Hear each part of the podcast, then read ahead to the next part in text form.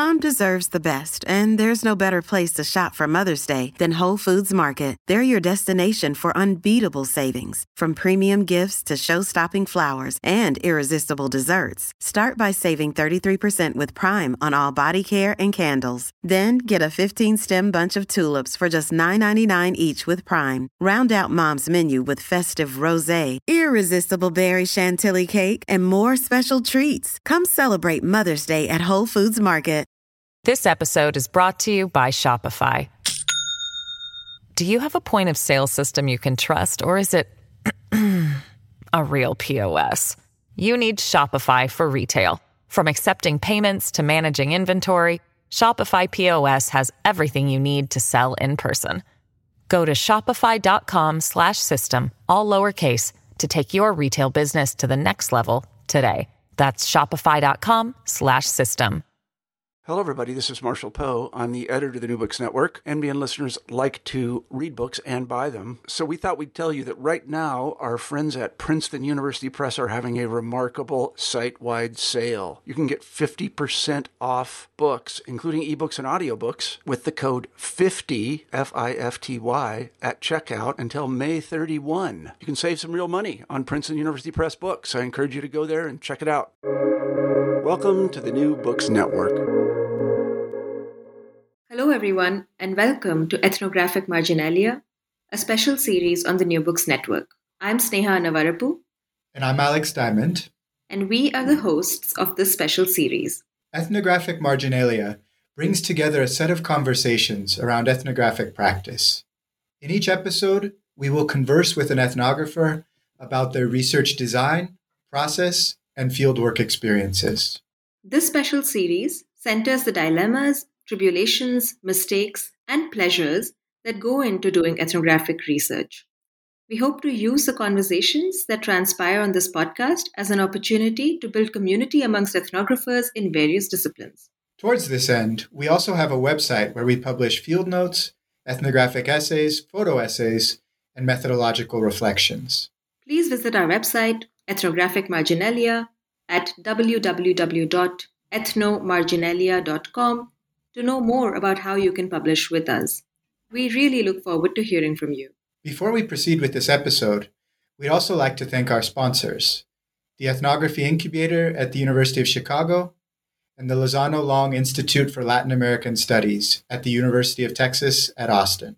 And on that note, let's begin. We're thrilled to welcome today's guest, Doctor John Gordon, who, after defending his dissertation in April and receiving his P H D from N Y U, is about to start as a new tenure-track assistant professor of sociology at Appalachian State University. John studies violence, gender, and policing in marginalized communities. More specifically, he did forty-five months of fieldwork in an urban neighborhood in Medellín, Colombia, to understand how criminalized men use both violent and nonviolent practices to protect community residents, construct peace, and reimagine masculinity.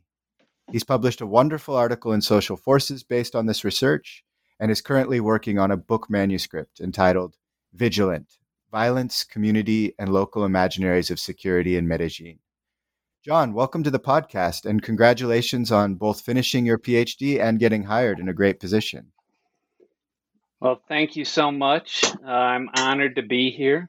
And, you know, I just want to thank both of you for doing such a wonderful service, not just for ethnographers, but I think for the social sciences uh, more generally. It's, you know, just a beautiful thing to have a space where ethnographers can talk about the process and, and you know, things that don't make it in uh, to the final product.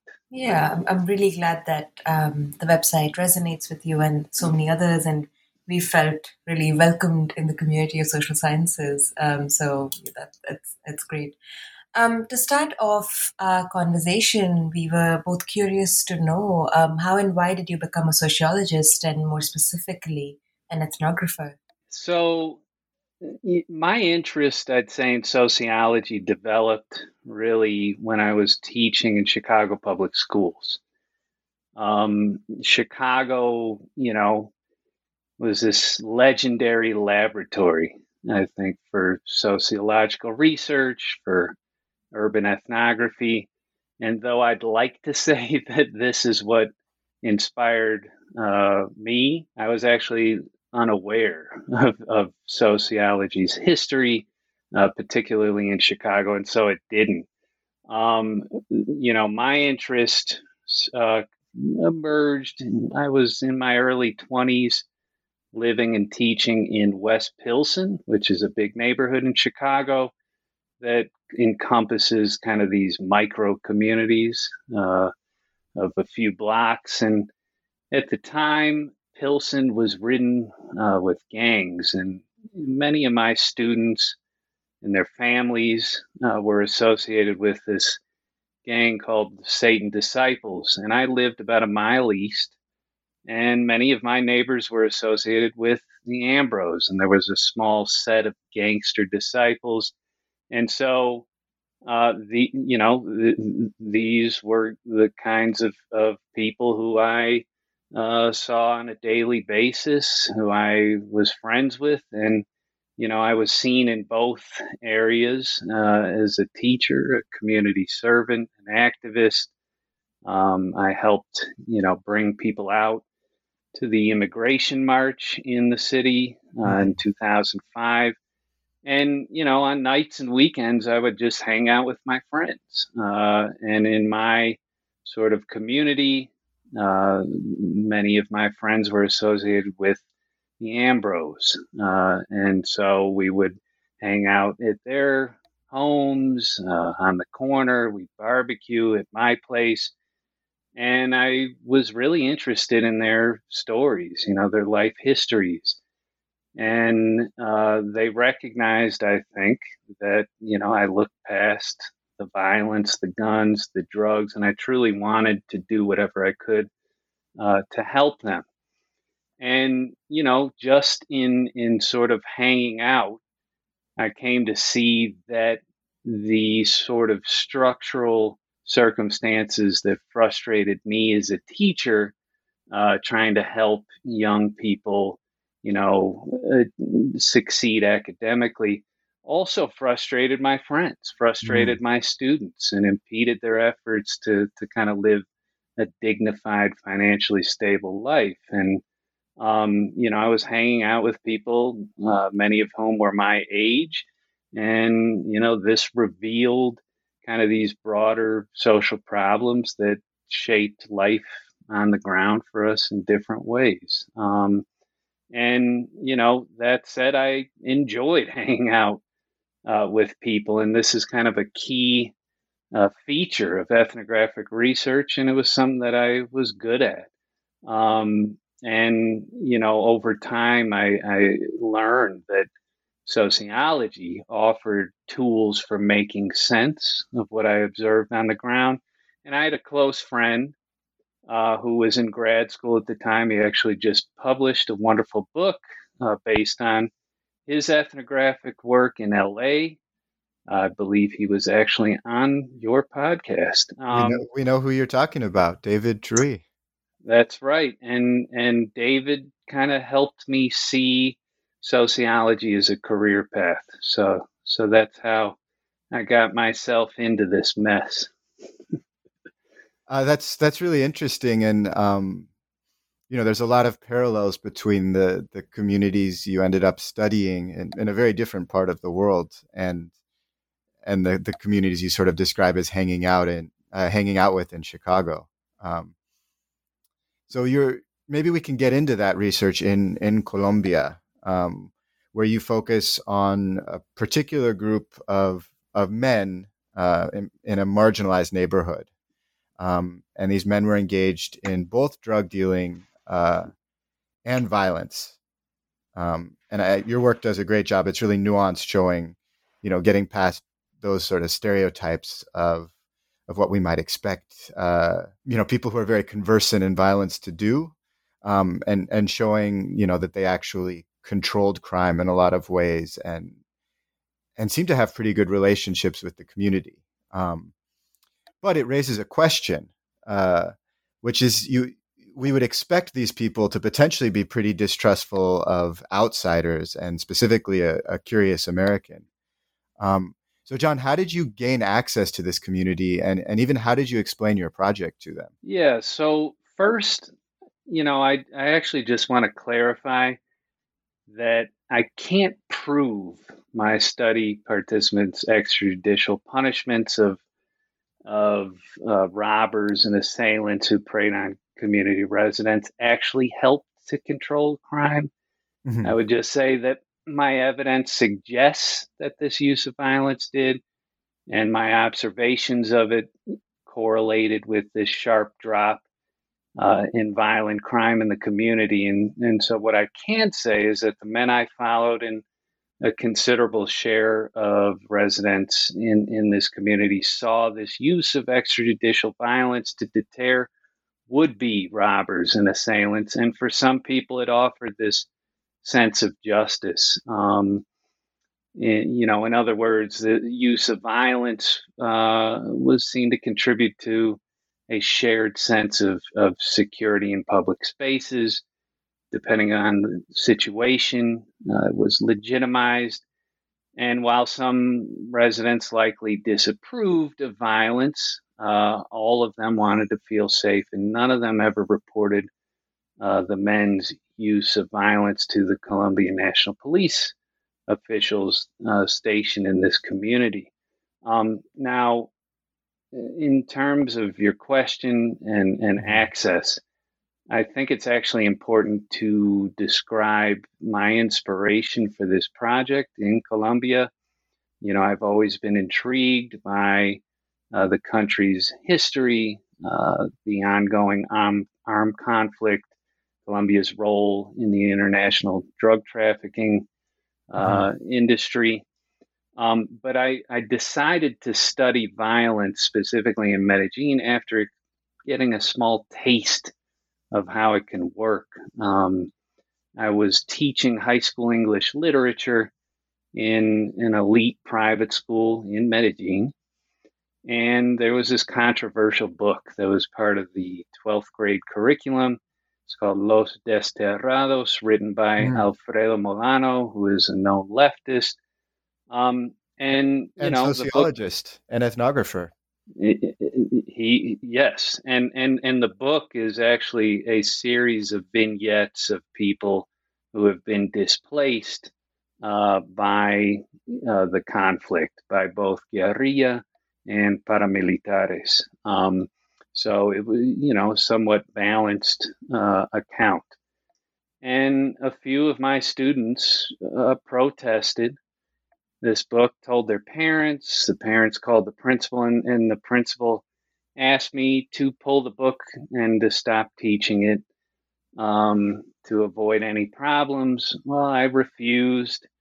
Uh, I, I threatened to quit. And actually, when word got out, uh, several other uh, teachers from the, the U S also threatened to quit. And, you know, this played out over the course of the week. And that Friday, on my way home from work, I had a, a motorcycle that I would ride up and down the mountain. Um, that Friday, I was followed by a car uh, that parked in front of my building and stayed there for hours. Wow. And, uh, you know, this was kind of a form of in- intimidation. And, you know, it was scary, but I remember saying to myself, like, you know, wow, like violence and the threat of it are really on the table is, is kind of a strategy for resolving disputes. Like this was, you know, seemingly not a big deal, but, and yeah, I, I just was like, I want to study this problem. Um, and so my first uh, attempt was doing my M A thesis. I was at University of Chicago, and I did an interview study uh, of people who had been displaced from communities in Medellin when uh, political violence urbanized and intensified in the city in the late mm-hmm. nineteen nineties, early two thousands, and interviewed around twenty-five people um, who had just had horrific experiences with both paramilitary operatives and the militias, uh, who were organized and supported by uh, the FARC and the E L N. And some of my study participants lived in uh, the community uh, that ultimately became my field site for my dissertation. And one study participant introduced me to a community leader uh, who was really interested in what I was doing. And we, we talked about being able to better understand violence through prolonged systematic research on uh, perpetrators, on their experiences, following them over the course of their day-to-day lives. And he helped me, uh, or he agreed to kind of help me carry out what was, in his words, a project of insertion, where I would follow, you know, a criminalized armed group. And in two thousand eleven, he organized this lunch uh, at his place, and he invited the leaders of, of the group that I followed. He introduced me. He told them what I wanted to do, how I would prioritize their anonymity, and, and they agreed. Uh, and I formally started fieldwork, I guess, in January two thousand twelve. And, you know, this community leader's introduction was crucial. Mm-hmm. Uh, he vouched for me. But earning the men's trust actually took years. And I think, you know, the, the historical moment in which I started Uh, was both scary, uh, but fortunate for, for the project, uh, because I, you know, entered the field at, at sort of the tail end of this war between Sebastián and Valenciano, who were two cap- capos of the uh, Medellín cartel, uh, and who split when Don Berna uh, was extradited, and these two factions went to war. Um, and so the men I followed were aligned with one of these factions, and they saw me just dig in and stay by their side in moments when this war erupted in the community. Uh, I was always around. You know, I, I rented a room uh, in the community, and I, or sometimes I would sleep in the men's homes. You know, I tried Uh, to live with them as much as possible. And this helped, you know, uh, I didn't really explain the project as much as I tried to demonstrate it uh, through my actions. But, you know, one other thing that's actually important methodologically is that I noticed uh, the men really start to open up to me when I left uh, to, you know, start uh, at N Y U. After about eight months, and then I came back. Mm. And, you know, that's kind of how my field work played out, was a series of research trips where I'd spend, you know, two, three months during the summer, um, um, you know, four to six weeks uh, over the winter. Um, and each time I came back, you know, the men revealed additional layers of their lives. Uh, and so for a few years there, I was essentially glued to the leader uh, of this group, and we're actually still close to this day. This is, um, it's so instructive to, to hear you talk about your process. And, you know, it's clearly such uh, incredibly immersive research that I'm sure we'll all learn a lot from when you actually, uh, when the book comes out. Um, but You did uh, forty-five months of fieldwork over seven years, which is a lot of fieldwork, and it's quite a lot in this day and age. So, um, why? Uh, how did how did you decide how much um, fieldwork you need to do, and how do you think the the amount of time you spent in the field helped you understand the men and the community you studied? Like, I guess, how did those relationships change over the forty-five months of fieldwork that you've done there? Yeah, uh, so. First, let me let me just say, like, I stayed in the field for such a long time because of my privilege.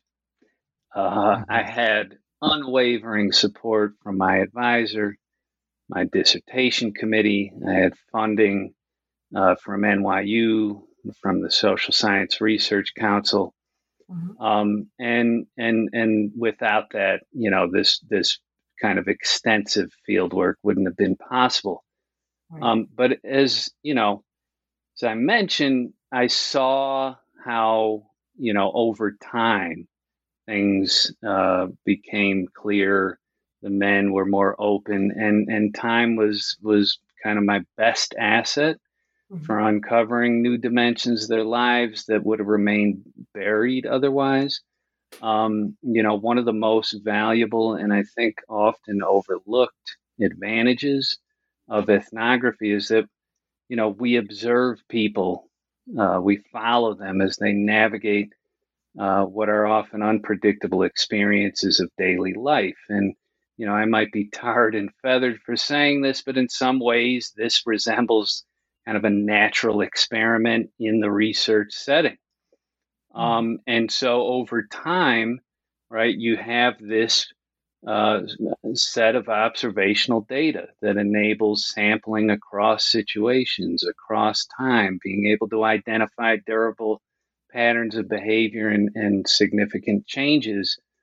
And, you know, extensive fieldwork is really important for documenting change. So, mm-hmm. you know, for example, the first four years of fieldwork were, were pretty dark. There was a lot of violence. Um, had I stopped and exited the field in the, you know, to winter of two thousand sixteen, I would be writing a very different book, uh, one that might risk uh, misrepresenting my study participants in the community. And so time gave me uh, the gift of watching the men I followed attempt to build uh, non-criminal identities. So when I moved back uh, to Medellín in summer two thousand sixteen, I learned that that they wanted to establish kind of a certified nonprofit organization. So this be- effort became uh, the focus of my fieldwork for the final three years. And I was able to uh, watch a group of criminalized men who used violence, who dealt drugs, transform uh, into this community nonprofit. Um, and, and this transition was such a beautiful ending to my time in the field, but it also provided insights into what can drive community transformation and the kinds of opportunities that can help uh, guide people away from from violence and drug dealing and criminal activity. Um, John, John but, what was what was the yeah. focus of the nonprofit? So the the sort of theme of of their work is combining urban culture with environmental conservation um, and and community service. Mm-hmm. Um, so, you know, one of the first big projects of of the nonprofit was to revamp uh, a creek, you know, a big green space with a creek running through it. Was the site of numerous gun battles, extrajudicial punishments, a lot of violence happened there. Um, and they changed it into a nature walk mm. for residents, for tourists, where, you know, they would lead uh, walking tours, uh, specifically for foreign tourists, um, and tell, you know, the history Uh, of the community. But they've also started a recycling operation that provides full-time employment for about a dozen people. Um, they uh, do community uh, events, like there's a uh, after-school uh, sports program for local youth. Um, they'll do stuff for holidays. Uh, so it's, it's, it's pretty diverse, wow. the, the set of programs they're trying to develop. Um, but, you know, I also think it's actually really important to, to comment on, you know, the fact that there's little incentive for graduate students who are doing ethnography to spend so much time in the field. Mm-hmm. You know, a lot of grad students first just don't have the resources for this, you know. Uh, again, I was very privileged. And there's also this kind of structural uh, condition that impedes doing this. You know, graduate students who want to get tenure track jobs don't get hired based on the amount of time they spend in the field. They get jobs by publishing in top journals. And so the pressure to publish can actually lead ethnographers in some cases uh, to, you know, either decide not to pursue lines of inquiry that they would have otherwise, or in the worst case, to sacrifice maybe reliability and validity of data. And, you know, this is, I'd say, arguably the greatest threat to ethnography's standing in the discipline. But, mm. you know, the efforts to kind of change these structural issues isn't there. You know, these issues mm-hmm. that undermine the ability of, of ethnographers to mollify uh, concerns about data quality and veracity. This episode is brought to you by Shopify. Do you have a point of sale system you can trust, or is it a real P O S? You need Shopify for retail. From accepting payments to managing inventory, Shopify P O S has everything you need to sell in person. Go to shopify.com slash system, all lowercase, to take your retail business to the next level today. That's shopify.com slash system. Yeah, and I feel like, you know, um, even in terms of course structure or teaching load and stuff like that, it just becomes one of those situations where students in certain elite universities like U Chicago, students don't have to teach anymore.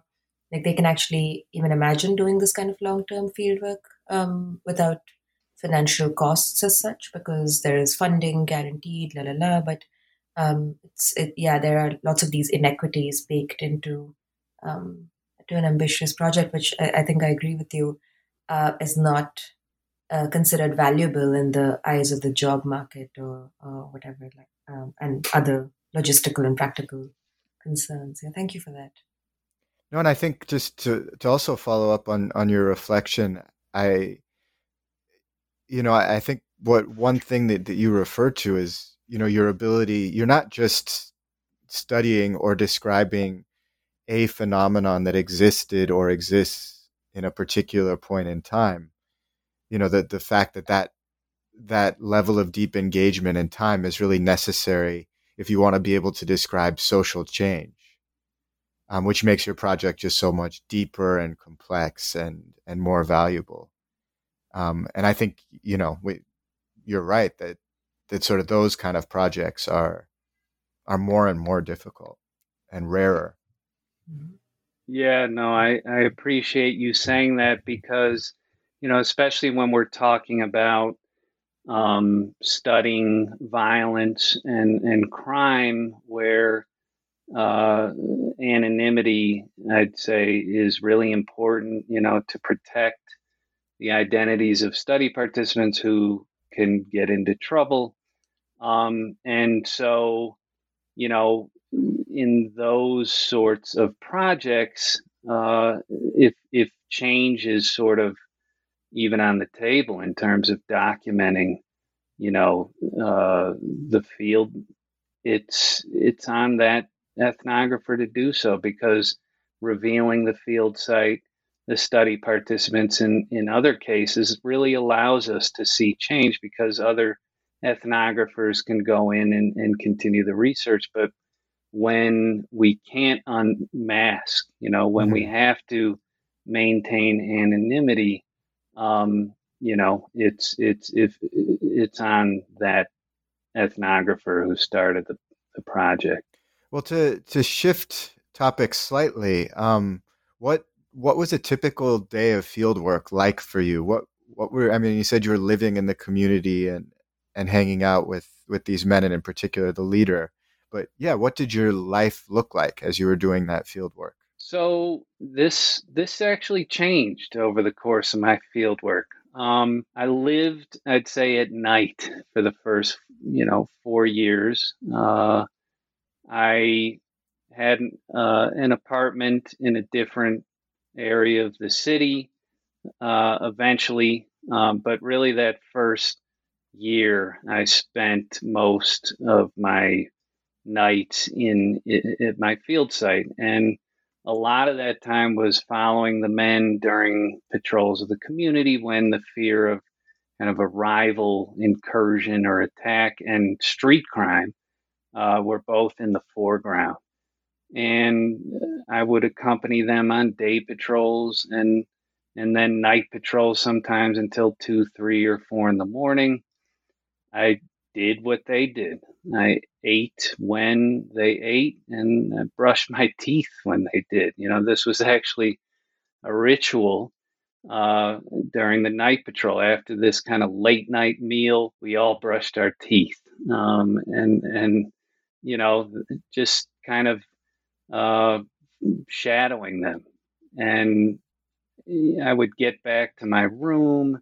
You know, I had my laptop there, or, or eventually when I started spending more time at my own apartment, get back and in private kind of expand on these uh, jottings uh, that I had carried out, you know, in the field.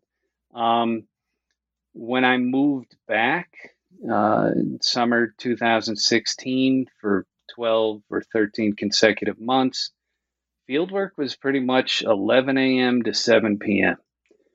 And, you know, I participated in, in the formation of the nonprofit. So I spent a lot of time in meetings uh, among the men, residents, government liaisons, uh, helped out as they organized these community activities that I mentioned earlier, these events, and was there, you know, as as, as kind of they unfolded in the community. And you know, I, I have to say this was my favorite period of fieldwork mm. um, because I was able to live during normal hours, uh, sleep, and and times were just a lot better in this community. No, thanks uh, for that. That was a very, I think, uh, vivid description of uh, of a typical day of fieldwork for you. But um, I guess a question that I had was that you write about uh, what sounds like pretty disturbing experiences in the field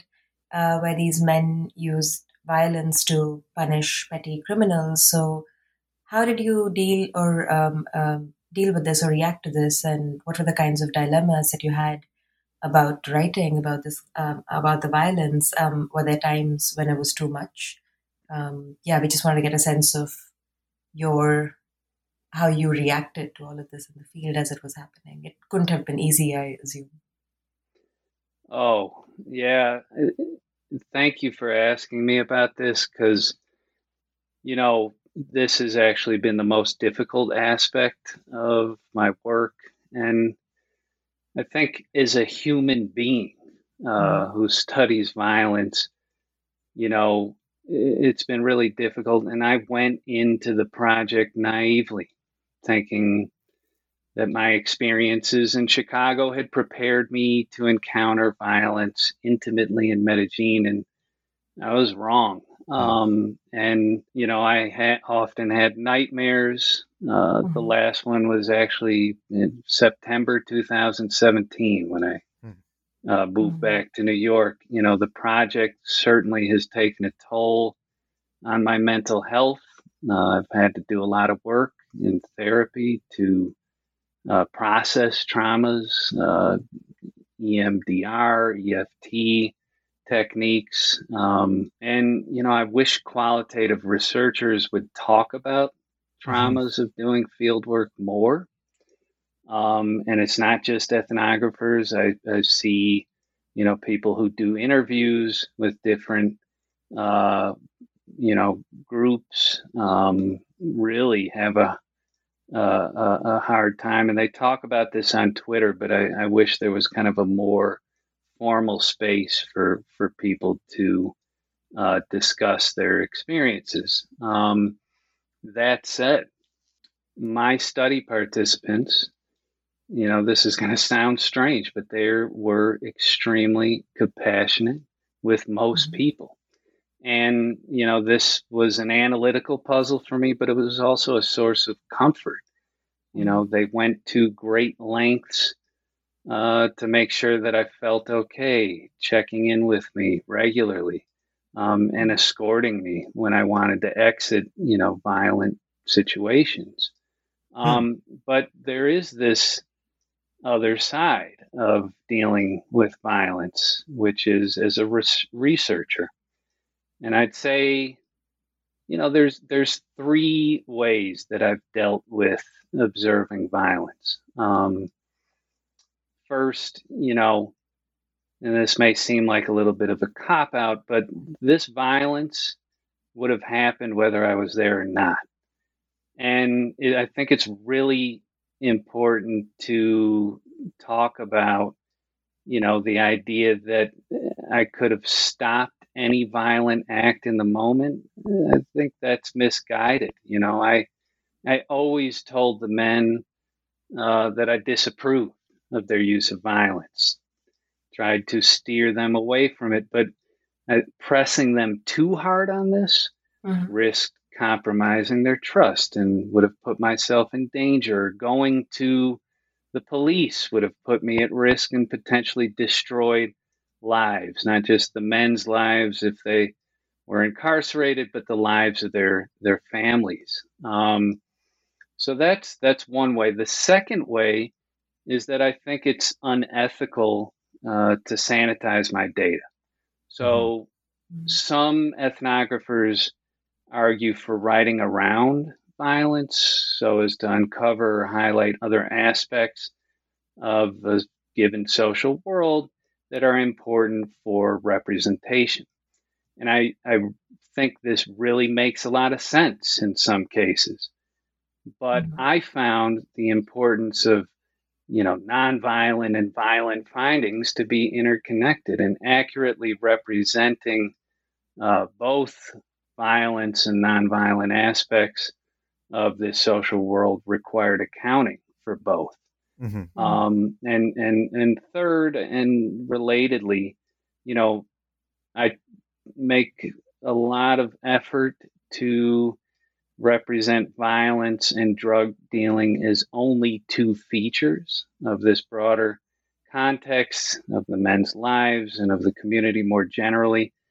And, you know, my responsibility is has been to represent the men not just as violent specialists or vigilantes or drug dealers or criminalized men, but also as fathers, sons, brothers, neighbors, and as people who, who really wanted to belong as dignified members of this community. Mm-hmm. Yeah, I really appreciate you being honest about this um, and so thoughtful about it, John, because I think you're one hundred percent right that it's not it's not something that we talk about um, as as part of the, or very much at least, as part of the the experiences of, of the ethnographer in the field, or at least those who do who do experience violence. Um, and yeah, I can imagine that it would uh, it would resonate with, with at least some of our listeners. Um, and it, it does with me. Uh, so thank you. Yeah. Um, I was going to say, Alex, you, I imagine, have had, you know, similar experiences in the field. So. Well, yeah, I mean, and I, I don't, I don't know this is a time to talk about my experiences, but I, I will say that we, we talked about this a couple of years ago in, in New York City, and at a time when I was, I think, just coming out of the field and Uh, just coming out of some, you know, a, a, at least a few stressful situations and, and some things that were um, emotionally disturbing for me. Um, and I was having trouble sleeping and, and things like that. And it, and it was helpful talking to you about it. Um, so, yeah, I, I hope that these are the kind of conversations that, that we can continue, both you and I, and, and sort of as a, as a discipline or a field. Absolutely. Um, and I, I think it's really fascinating too what you said about the men um, who who you describe as people who are pretty conversant in and uh, comfortable with violence, who who sort of have a past. Most of them, I think, had uh, past experiences in the military or paramilitary groups. Um, but it's, it's really right. interesting that they were they were empathetic to to your um, discomfort, or even worse than discomfort, you know, that to to your responses to seeing this violence. Um, and so I, just another thing that I, I remember from from talking with you is sort of some of the surprising ways that these that these men behaved that contradicted uh, stereotypes we might have of uh, like violent macho tough guys, um, and particularly in gender roles as well. Um, so maybe I was I was wondering if right. you could share some of these experiences uh, with our listeners and and uh, tell us how you explain them. Yeah. Um, so the men I followed could ostensibly be labeled as hypermasculine uh, or traditionally masculine men, you know, and, and they established traditional masculine competence by using women as props, engaging in vigilante surveillance, extrajudicial violence, and drug dealing. They policed each other's manly behaviors and, you know, performances of gender that uh, scholars of masculinity and men would expect to see in this context.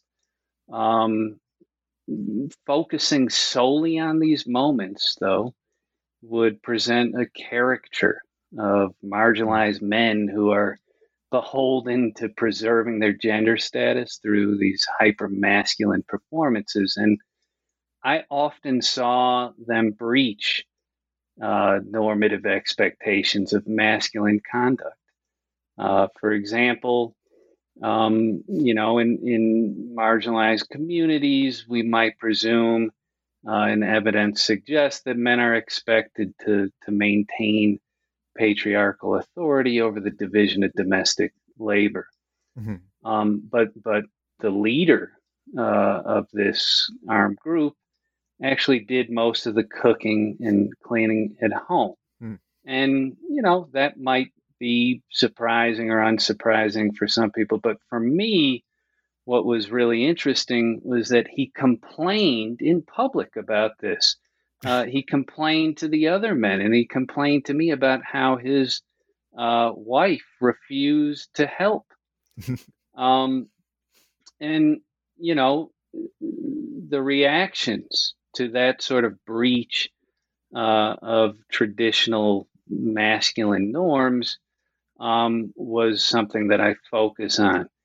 Uh, you know, and I also watched some of the men breach traditional gender norms by chastising other men for failing, you know, to help their domestic partners or their wives at home. And uh, this scolding, you know, we could consider a, a transgression uh, of traditional gender norms. And some of the men who had been scolded uh, began to rethink these relationships between, you know, their contributions to domestic labor and their own manhood.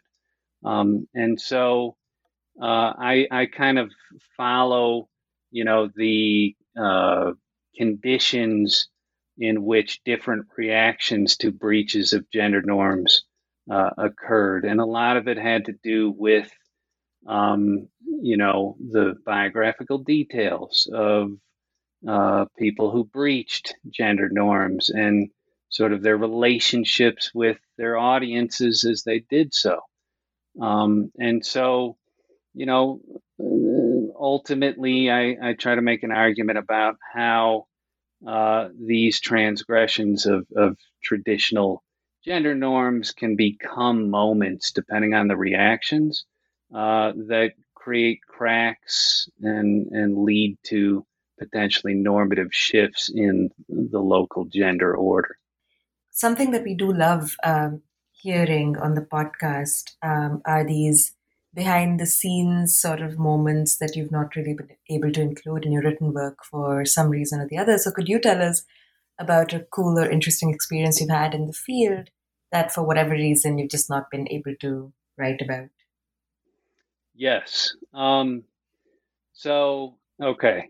I, so there's one uh, funny story. Um, you know, my, my mother came to visit Uh, me, and she actually wanted to go to my field site. Um, and my study participants, the men specifically I followed, they really wanted to meet my mother. Mm-hmm.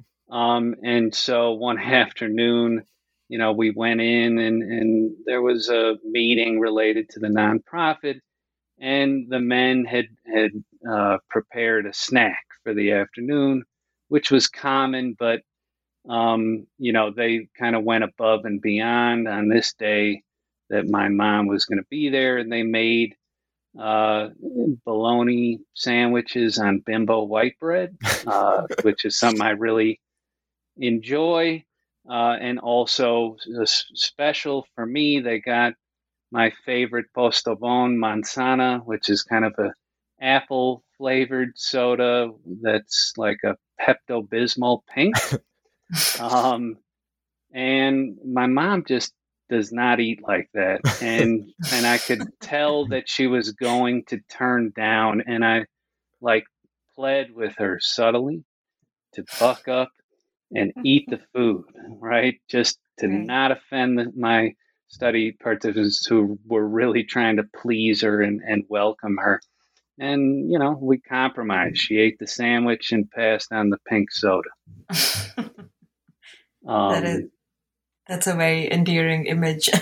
Yeah, I don't think that'll make it into the book. And, you know, there's there's also kind of a one beautiful story that comes to mind that, that won't make it in. You know, as I mentioned earlier, mm-hmm. uh, the first big project of, of the nonprofit was the men, you know, revamping this creek that uh, into a nature walk that had been the site of a lot of violence. Mm-hmm. Um, and, you know, they were thinking about kind of the thematic, uh, you know, decoration, visual uh, presentation of the nature walk. Um, you know, it is this beautiful green space Uh, that is sort of bookended uh, and and runs between buildings, and so they wanted to, you know, paint the buildings with murals and sort of uh, continue that sort of uh, you know, thematic again decoration in the nature walk itself. They were bouncing around ideas, and and uh, my partner, Uh, you know, actually proposed the theme uh, that that the men eventually used for the nature walk, and they they loved it. Um, mm-hmm. And so I think it's pretty cool that, you know, my wife was this key consultant for for the men's uh, nature walk uh, project, which was the first sort of big project for the nonprofit. So moving moving to the uh, to the academic field from from the actual field, uh, something we've talked about on this podcast before um, is the parochialism of the discipline and how ethnographers who study the global South, uh, which all three of us do, um, relate to U S uh, or Western journals, uh, doctoral programs of study, academics, et cetera. Um, so, how have you felt as as someone who studies Colombia within U S academia? I mean, how have you dealt with presenting your work to Western audiences? Uh, do you sort of want your case to stand on its own, or conversely, do you think that we um, that we should think about how your case can inform social theory that has been based more on a Western context? Right. Well, to answer your first question, I think a lot of this depends on the Western audience, right? Uh, reviewers, for example, have been the toughest in terms of uh, justifying how a case in Colombia brings new insights to the study of violence in the U S. I, I think broadly speaking, this is a good thing. You know, as you mentioned earlier, Alex, uh, it matters that the men I followed had combat experience and or military or paramilitary training, right? It matters that they were good at violence because, as you know, Randall Collins' work shows, most uh, people who engage in violence uh, or are in violent situations don't so- have this sort of competence or, or skills in violence. Um, But at the same time, you know, some scholars have written off some of my claims uh, as being specific to Colombia. You know, I, for for instance, I write about how the men's uh, drug dealing enabled precisely the kinds of relationships uh, and, and expectations for regulatory action that survey researchers operationalize as key dimensions of uh, social cohesion and shared expectations for social control or collective efficacy. Um, and, you know, the, the collective efficacy literature suggests that the presence of gangs who have, you know, economic interests in the drug trade can impede uh, the regulatory impacts of collective efficacy on violent crime.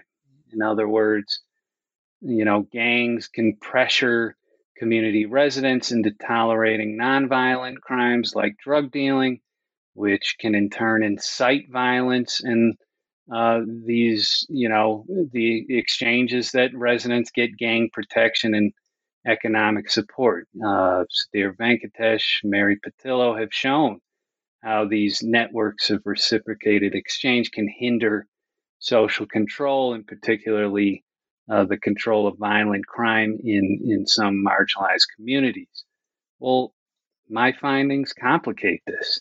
You know, the, I found evidence that uh, suggests gangs and residents can develop mutual trust and a willingness to work together to improve public safety. Um, and in in my field site, you know, drug markets facilitated this, um, created spaces of, of pro-social interaction where people could reinforce trust, reinforce expectations for social control. And for the men I followed, this project of, you know, building a safe community imbued their lives with a, a sense of meaning, purpose, dignity. Um, and so, you know, in some cases, economic motives for criminal behavior uh, may not be as influential in as, you know, these opportunities for people to be respected and dignified in their communities. And a, a lot of scholars just aren't convinced uh, and, you know, point to how my data reflect structural conditions in Medellín and Colombia. And, and, and you know, at the same time, this is an important uh, question uh, to to answer. It's also frustrating because, you know, the classic ethnographers like, you know, Suttles and Horowitz have found similar dynamics in gang community relations in Chicago, right? Um, which is, you know, in the global north. And But it's also frustrating because uh, my findings, right, offer uh, support for an alternative approach to violence pre- prevention and and community well-being that go beyond sort of the puni- punitive criminal justice and repressive policing that's characterized um, intervention in in marginalized communities in the U S. Now, to answer your second question about, you know, my case, should it stand on its own or, or, you know, should it, should it be seen as, as one that can inform social theory? Uh, I don't think it's either or. I think it's both and, in the sense that, you know, yes, my case should stand on its own uh, as a contribution to the literature on violence, crime, and gangs. Uh, for the reasons, you know, I just described. It, you know, it can be seen as a case of a community uh, that legitimized the use of extrajudicial violence, and whereby this process of legitimation undergirded uh, the transformation of a criminalized group of men, right, who used violence and dealt drugs and became a nonprofit. But at the same time, um, you know, as sociologists, we're tasked with generalizing and generalizability, and how our work can inform, you know, this body of social theory, which is itself rooted in a history of Western imperialism, colonialism, and American exceptionalism. And, you know, one of it's really important, I think, you know, especially right now, like one of the great lessons of, of the pandemic, right, is that, you know, American exceptionalism mm-hmm. is just a mere myth, right? You know, despite the presumption about the strength of state institutions in the U S relative to other countries like Colombia, for example, um, you know, uh, the response here and the institutional logics uh, of the response to the pandemic in the United States uh, mm-hmm. were not exceptional, right? Uh, and, you know, initially, the response uh, in Colombia to the pandemic was more impressive, especially, you know, in the beginning, people uh, were adhering to the lockdown orders, and there was sort of greater evidence of people being on the same page, whereas here, you know, uh, not everybody took it seriously. And so the infection rates here um, were skyrocketing, while we didn't see that in Colombia in the beginning. And it was only until, you know, when the vaccine became available and it was unevenly distributed mm-hmm.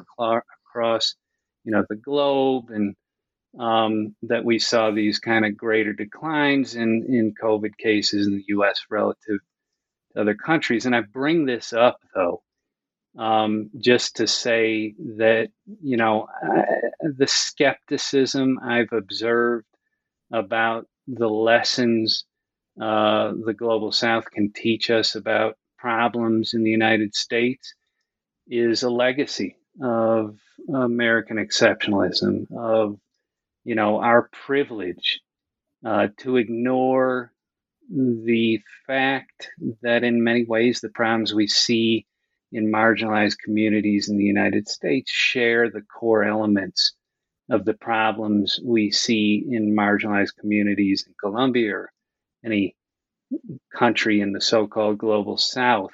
Um, and acknowledging that isn't, you know, it, it, it, it forces us to sort of reimagine our national identity, but it should also force us to reimagine, you know, our relationship Uh, as as social scientists to the history of this, you know, social theory that at least in sociology we we have to deal with regularly. Thanks so much, John, for this really insightful um, and illuminating conversation. I I learned a lot, and I really look forward to reading your book and um, all of the writing that's going to emerge from this deeply immersive and uh, And yeah, uh, really uh, interesting fieldwork um, experience. I did want to know, uh, what are you working on now? And uh, I mean, I assume you're working on turning the dissertation into a book, but are you working on some other new research? And what can we expect from you in the in the future? Well, first of all, let me just say thank you for asking such great questions. And I've You know, this has been really fun, and it's just an honor to be a part of, again, this great service that both of you are doing for ethnographers um, and, and the social sciences. Um, right now, so I'm not starting another project yet. I'm actually working on my book, and it it is it's tentatively titled Vigilant Violence, Peace, and Community in Medellín, Colombia. Uh, and so the overarching narrative traces this group of violent vigilantes that evolved into a nonviolent nonprofit organization.